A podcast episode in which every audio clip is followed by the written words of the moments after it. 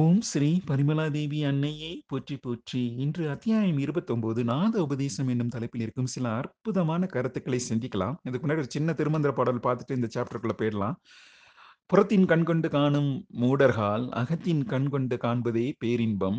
மணாலனோடு தான் ஆடிய சுகத்தினை தாய் மகளுக்கு சொல்வது எங்கனே அப்படின்னு கேட்டிருப்பாரு. என்ன கொஸ்டின் கேட்கிறாரு அப்படின்னா ஒரு தாயானவள் தன் கணவனோடு கூடிய சுகத்தினை தன்னோட மகளுக்கு எப்படி சொல்ல முடியும்னு கேட்கிறாரு இதை யாரோட எதோட கம்பேர் பண்றாருன்னு பார்த்தாருன்னா பாத்தீங்கன்னா அவர் என்ன சொல்றாருன்னா நம்ம எல்லாமே புறத்தின் கண் கொண்டே பார்த்துக்கிட்டே இருக்கோமே ஆனால் அகத்தின்ல ஒரு கண் இருக்குல்ல மூன்று கண்கள் இருக்கின்றது எல்லாம் நம்ம வந்து பிரம்மங்கிற புக்ல பார்த்துருக்கோம்.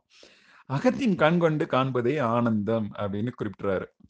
இந்த குருவனை ரொம்ப அற்புதமா குறிப்பிடுறாங்க. எப்ப நீங்க அகப்பயணம் மேற்கொள்கிறீர்களோ அப்பவுமே உங்களுடைய அக வாயில்கள் அனைத்தும் திறவு கொள்ளும். இறைவனை உணர வேண்டும் இறைவனிடம் சேர வேண்டும் பரமாத்மாவிடம் சென்று சேர வேண்டும் என்று பேர் பெருமுயற்சி கொள்பவர்கள் அத்தனை பேரும் முதலில் அகத்தினை நோக்கிய பயணத்தினை மேற்கொள்ள வேண்டும் அப்படின்னு குறிப்பிடுற குறிப்பிடுற குருவனை எப்படி நம்ம வந்து பூஜனைகள் செய்ய வேண்டும் அப்படின்னு குறிப்பிடுறாங்க. இப்போ நம்ம வந்து ஆறுமுக பெருமானின் அந்த தீட்சை முறை இருக்குல்ல அந்த தீட்சை ஒளி தீட்சை லைட் தீட்சை அவர் என்ன கொடுத்துருப்பார் அப்படின்னா அது லெவல் டூன்னு நினைக்கிறேன். எஸ் லெவல் டூ அதுல பாத்தீங்கன்னா அது வந்து ஒரு கண்களை வைத்து வெளியினை சூடாக்கி அதுக்கப்புறம் அதுல மேற்கொள்ற பயிற்சி. பயிற்சி என்னன்னா எட்டையும் இரண்டையும் சேர்த்து என்னவும் அருகிலீர் அப்படின்னு பாரு வள்ளல் பெருமான். அதாவது எட்டையும் இரண்டையும் சேர்த்து என்னவும் அருகிலீர். எட்டு ரெண்டையும் என்ன தெரியாதா என்ன நமக்கு? எட்டே ரெண்டா கூட்டினா எத்தனை வரும்? பத்து வரும்னு என்னோட குட்டி பாப்பா கூட சொல்லிட்டு வா. ஆனா அவர் என்ன சொல்றாரு? அதான் தமிழோட பெருமையை பாருங்க. எட்டையும் இரண்டையும் சேர்த்து என்னவும் அருகிலீர். சிந்திக்க உங்களுக்கு தெரியாது அப்படின்னு சொல்வாரு. இப்போ ஏழாம் மட்டத்தில் உள்ள மலர்கள் லெவல் டூ தீக்ஸை எடுத்திருந்தீங்கன்னா என்ன என்ன சொல்லியிருப்பாங்கன்னா மொத்தம் நாலு டைம் ஒரு ஒரு சைடில் பண்ணணும் நாலு டைம் இன்னொரு சைடில் பண்ணணும். அப்போ இந்த நாலு சைடும் முதல் நாலு சைடும் குரு அன்னைக்கு சமர்ப்பிக்க சொல்லுவாங்க. அடுத்த நாளும் முருகப்பெருமானுக்கு சமர்ப்பிக்க சொல்லுவாங்க. எதை சமர்ப்பிக்க சொல்றாங்கங்கிறது எனக்கு இப்பதான் புரியுது. இந்த சேப்டரை பார்க்கும்போது தான் புரியுது. ரொம்ப ரொம்ப அற்புதமா நம்ம இறைவனுக்கு வந்து பொன்னையும் பொருளையும் நம்மகிட்ட இருந்து அவர் கேட்கலைங்க. பொன்னையும் பொருளையும் நம்ம தான் அவர்கிட்ட இருந்து கேட்கிறோம். ஆனா அவருக்கு நம்ம என்ன கொடுக்கணும் அப்படின்னு இன்னைக்கு வரைக்கும் இது ரொம்ப ஒரு பியூட்டிஃபுல்லான எக்ஸ்பிளனேஷன் இன்னைக்கு வரைக்கும் எந்த ஒரு ஞானியும் எனக்கு தெரிஞ்சு இதை சொல்லியிருக்காங்களான்னு எனக்கு தெரியல. எனக்கு தெரிஞ்ச வரைக்கும் யாரும் இதை சொல்லல. குருன்னு தான் முதன் முதலாக இந்த ரகசியத்தினை தெய்வீக ரகசியத்தை வெளிப்படுத்துறாங்க. என்ன சொல்லியிருக்காங்கன்னா நம்மளுடைய மாய கர்ம ஆணவ பதிவுகள் அத்தனையும் இறைவனுக்கு சமர்ப்பிக்க சொல்றாங்க. அதைத்தான் இந்த ஆறுமுக பெருமானின் ஒளி தீட்சை லெவல் டூல சொல்லி கொடுத்துருப்பாங்க. அதை குருனே கொஞ்சம் லைட்டா நான் இன்னும் கொஞ்சம் எக்ஸ்பிளைன் பண்ணியிருக்காங்க. நம்மளுடைய கோபத்தையோ பயத்தையோ பொறாமையையோ இறைவா நீ ஏற்றுக்கொள் என்று முதலில் சமர்ப்பிக்க சொல்றாங்க. அறுசுவை உணவு கொடுக்கறது மாதிரி இறைவனுக்கு நம்ம இப்போ இந்த யாம் இருக்க பயமேன் அப்படிங்கிறது யாரை குறிக்குது? உங்களுக்கு எல்லாருக்கும் இந்த கொஸ்டின் கேட்கிறேன். யாம் இருக்க பயமேன் அப்படின்னா முருகப்பெருமானை குறிக்குது இல்ல? முருகப்பெருமான் அப்ப வழிபடுறவங்களுக்கு பயத்தினை அவர் நீக்குறாரு. ஆனா எப்படி நீக்குவாரு? நம்ம அவருக்கு நம்ம அவரை கற்பனையில உருவகம் செய்து நம்மளுடைய பயத்தினை எல்லாம் அவருக்கு சமர்ப்பிக்கணும். இல்லையா? இதையே இன்னும் ஆகம விதம் பாத்தீங்கன்னா இந்த ஆணவத்தினை நீக்கும் பயிற்சியை சொல்லும் பொழுது நமக்கு முன்னாடி கற்பனையா ஒரு தேவியினை உருவகம் செய்து ஒவ்வொரு கிளையா வெட்டி போடுவோம்ல அந்த கிளையெல்லாம் அவங்களுக்கு சமர்ப்பிக்க சொல்லுவாங்க. அவங்களோட உணவு மாதிரி அவங்கள ஏற்றுக்க சொல்லணும் அப்படின்னு அவங்க தேவியை முன்னாடி உருவகம் செய்து நம்மளுடைய ஒவ்வொரு கிளைகளா வெட்டி அவங்களுக்கு அம்மா இதை ஏற்றுக்கொள்ளுங்க அப்படின்னு அந்த ஆகமேதம் ஆகமேதம் புக்கு ரொம்ப ஒரு அற்புதமான புக்கு தயவுசெய்து நீங்கள் இதுவரை படிக்கவில்லை என்றால் இந்த பதிவினை கேட்டுக்கொண்டிருப்பவர்கள் ஆகமேதம் என்னும் புத்தகத்தினை படிக்கவில்லை என்றால் தயவு செய்து ஆகம வேதம் மற்றும் ஆத்மாவின் சேசிரதம் ரெண்டு புக்கும் தயவு செய்து முதல்ல படிச்சிடணும். ஏன்னா இந்த ரெண்டு புக்கும் தாங்க பேசிக் பேசிக்குன்னு சொல்ல முடியாது. இந்த ரெண்டு புக்லையும் எல்லா ஞானமும் இருக்கு. இந்த ரெண்டு புக்கு படிச்சாலே போதும். ஆக்சுவலா வேற புக்கு படிக்க அதாவது வேற புக்கு படிக்காத எனக்கு டைம் இல்லை அப்படின்னு சொல்றவங்களுக்கு இது சரிங்களா? இந்த ரெண்டு புக்கு கண்டிப்பா படிக்கணுங்க எல்லாரும். படிக்காதவங்க தயவுசெய்து படித்திடுங்கள் ஸோ சாப்டரோட ஃபர்ஸ்ட் சாப்டர் ஃபர்ஸ்ட் முதல் ஆஃப்ல குரு அன்னை அஹ் ரொம்ப தனிமையில் அமர்ந்து இறை வழிபாடுகள் செய்திட வேண்டும். ஒரு நாளிகை நேரமான செய்- செய்யணும் அப்படின்னு சொல்லியிருக்காங்க. ஸோ இறைவனிடம் நமது தீய எண்ணங்களை சமர்ப்பிக்க வேண்டும். கோபம் பயம் பொறாமை போன்ற தீய எண்ணங்களை இறைவனிடம் சமர்ப்பிக்கும் பொழுது நம்மளோட அந்த பதிவுகள்லாம் நீங்குதுங்க.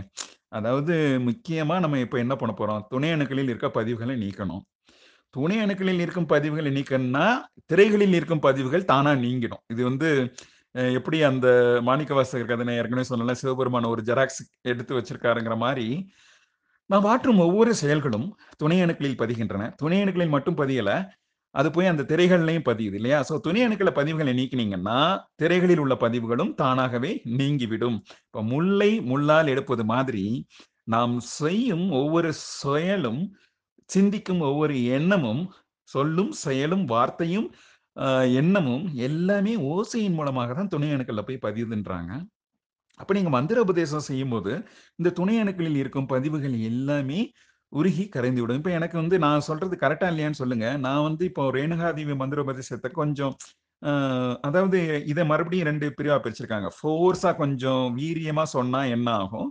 மென்மையா சொன்னா என்ன ஆகும்னு சொல்லியிருக்காங்க. இப்போ ஃபோர்ஸ் மீ மென்மையா சொல்றதே போதும்னு சொல்ற முத முதல்ல குருவனை முதல் மென்மையா சொன்னாலே, அந்த துணை இருக்கும் பதிவுகள் எல்லாம் நீங்கி விடும் அப்படின்னு சொல்ற குரு அன்னை, அப்புறம் வன்மையாவும் செய்ய சொல்றாங்க. ஏன்னா, இந்த ஓசையானது அவுட் சைடில் என்ன இருக்கு? எலக்ட்ரான்ஸ் இருக்கு. அதுக்கு முன்னாடி அதுக்கு உள்ள புரோட்டான்ஸ் இருக்கு. அதுக்குள்ள நியூட்ரான்ஸ் இருக்குல்ல. ஸோ அந்த ஓசையானது நியூட்ரான் அணுவினை அடைய வேண்டும் ஏனில் நாம் வன்மையாக உ உச்சரித்திட வேண்டும் என்றும் குறிப்பிட்டிருக்காங்க. ஸோ ரேணுகாதேவி மந்திர கொஞ்சம் சவுண்டாகவும் சொல்லலாம், கொஞ்சம் மென்மையாகவும் சொல்ல சொல்லியிருக்காங்க. ஸோ ரெண்டு விதமாகவும் குருவனை குறிப்பிட்டிருக்காங்க. ஸோ இந்த மந்திர சொற்கள் எல்லாமே வெட்டவெளி, பேரண்டம், அண்டம் போன்றவற்றில் பயணம் செய்த நமது முன்னோர்கள் அந்த ஓசையினை கண்டுபிடித்து, அதைத்தான் மந்திரமா உருவாக்கியிருக்காங்க. "நிறைமொழி மாந்தர் ஆணையில் கிளர்ந்த மறைமொழிதானே மந்திரம் என்பர்" அப்படின்னு சொல்லுவாங்க. அதே மாதிரி "நிறைமொழி மாந்தர் பெருமை நிலத்து மறைமொழி காட்டிவிடும்" அப்படின்னு சொல்றாங்க. ஸோ இதெல்லாம் நமது முன்னோர்கள் இப்போ அருப்பெருஞ்சோதி அப்படிங்கிறது வள்ளல் பெருமான் கண்டுபிடிச்ச ஒரு மகா மந்திரம் இல்லையா? அருப்பெருஞ்சோதி இப்போ அருட்பெருஞ்சோதினா யாரு? அப்படிங்கிற ஒரு கொஸ்டினுக்கு நம்ம இப்போ கேட்க வேண்டியிருக்கு. அருட்பெரும் ஜோதி. பெரும் ஜோதி. அதாவது பெரிய ஜோதின்னு ஒரு மீனிங் எடுத்துக்கலாம். அருட்பெரும் ஜோதி. பெற்றுக்கொள்ளும் ஜோதி. அருளை பெற்றுக்கொள்ளும் ஜோதின்னு ஒரு மீனிங் எடுத்துக்கலாம். ஸோ இந்த மாதிரி நம்மளுடைய தமிழ் மொழியில வந்து தமிழனா பிறந்ததுக்கே சில சமயம் நமக்கு வந்து ரொம்ப பெருமைப்படணும். தமிழ் மொழி தமிழ் எங்கள் உயிருக்கு நேர். அதுக்கே அமிழ்து இப்போ தமிழை நீங்க ரிப்பீட்டடா சொல்லுங்க. அமிழ்து அமிழ்துன்னு வந்துரும்.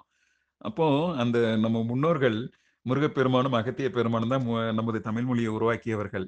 ஸோ அவன் சிவபெருமான், ப அவர் யாரு? பைரவர், குபேரன் இவங்கெல்லாம் முதலாம் தமிழ் சங்கத்துல ஒன்றா உட்கார்ந்து நமது வாழ்வியல் முறைகளை தமிழர்கள் எப்படி எப்படி வாழ வேண்டும் என்று உருவாக்கியிருக்காங்க. ஸோ இது நம்ம கொஞ்சம் அவுட் ஆஃப் சாப்டர்ல போயிட்டுருக்கோம். ஸோ ஓசையானது நடனத்தினை தூண்டிடும். இப்போ டான்ஸ் ஆடுறதுன்னா ஒரு மியூசிக் இல்லாமல் டான்ஸ் ஆட முடியுமா? பரதநாட்டியம் இருக்கு. அப்போ அதுக்கு பின்னாடி யாராவது ஜதி சொல்லுவாங்க. இல்லை அதுக்கு ஒரு மியூசிக் போடணும். அப்படின்னா தானே அவங்க ஓ ஓசையின் மூலமாகத்தான் நடனமானது நடைபெறுகின்றது. அப்போ நேத்து போன சாப்டர்ல ஏற்கனவே எப்படி நடனத்தை தூண்டுவது என்று பார்த்தோம். இந்த சாப்டர்லையும் அதை பற்றிய சில முக்கியமான கருத்துக்கள் தான் இருக்குது. ஸோ இறைவனை வழிபட வழிபட நமது தீய எண்ணங்கள் நீங்கும். தீய எண்ணங்களை சமர்ப்பிக்க வேண்டும் என்ற பேருண்மை. பெரிய ரகசியங்க இது. இது வரைக்கும் எனக்கு தெரிந்து எந்த ஒரு நான் if correct please correct me fame wrong. ஏதாவது ஒரு ஞானி உங்களுடைய தீய எண்ணங்களை இறைவனுக்கு சமர்ப்பிங்க அப்படின்னு சொல்லியிருக்காங்களா? அதாவது நம்ம ஞானாலயத்தை தவிர ஞானாலயத்தை தவிர வேற எந்த ஒரு ஞானியாவது இந்த மாதிரி சொல்லியிருக்காங்களாங்கிறத நீங்க எனக்கு correct me if I am wrong. So மீண்டும் ஒரு சாப்டர்ல சந்திக்கலாம். குற்றம் குறியிருப்பின் இருப்பின் மன்னிக்கவும். நன்றி கூறி விடைபெறுகிறேன். நன்றி. வணக்கம்.